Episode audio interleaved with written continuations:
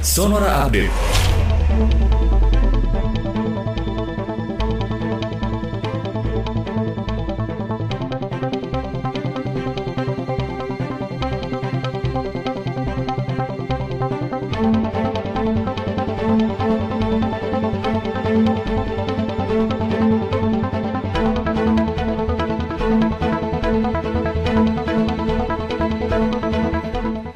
Selamat siang sahabat Sonora, Dewan Pengawas KPK tidak bisa berbuat banyak terkait nasib 75 pegawai KPK yang gagal lulus tes wawasan kebangsaan untuk menjadi aparatur sipil negara atau ASN.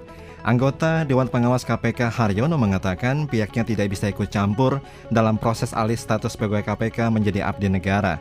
Saat ini 75 pegawai KPK termasuk penyidik Novel Baswedan diminta menyerahkan tugas dan tanggung jawab kepada atasannya langsung sambil menunggu keputusan nasib mereka setelah dianggap gagal tes wawasan kebangsaan.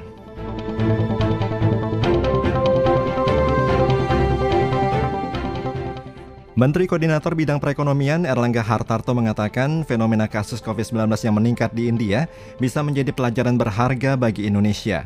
Kasus COVID-19 di India tercatat mencapai 400 ribu per hari dengan tingkat kematian mencapai 3.900 per hari. Erlangga meminta Indonesia untuk selalu waspada dan mengutamakan langkah-langkah antisipatif. Salah satu langkah antisipatif yang dilakukan pemerintah adalah meniadakan mudik menjelang momen Hari Raya Idul Fitri.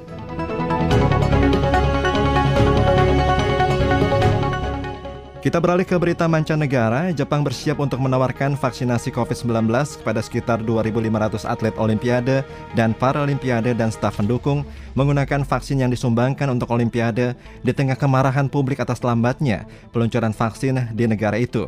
Mengutip kantor berita Reuters, kurang dari tiga bulan menjelang Olimpiade dimulai, Jepang tengah berjuang untuk menahan gejolak kasus virus corona dan mayoritas penduduk menginginkan perhelatan olahraga akbar ini dibatalkan atau ditunda untuk kedua kalinya.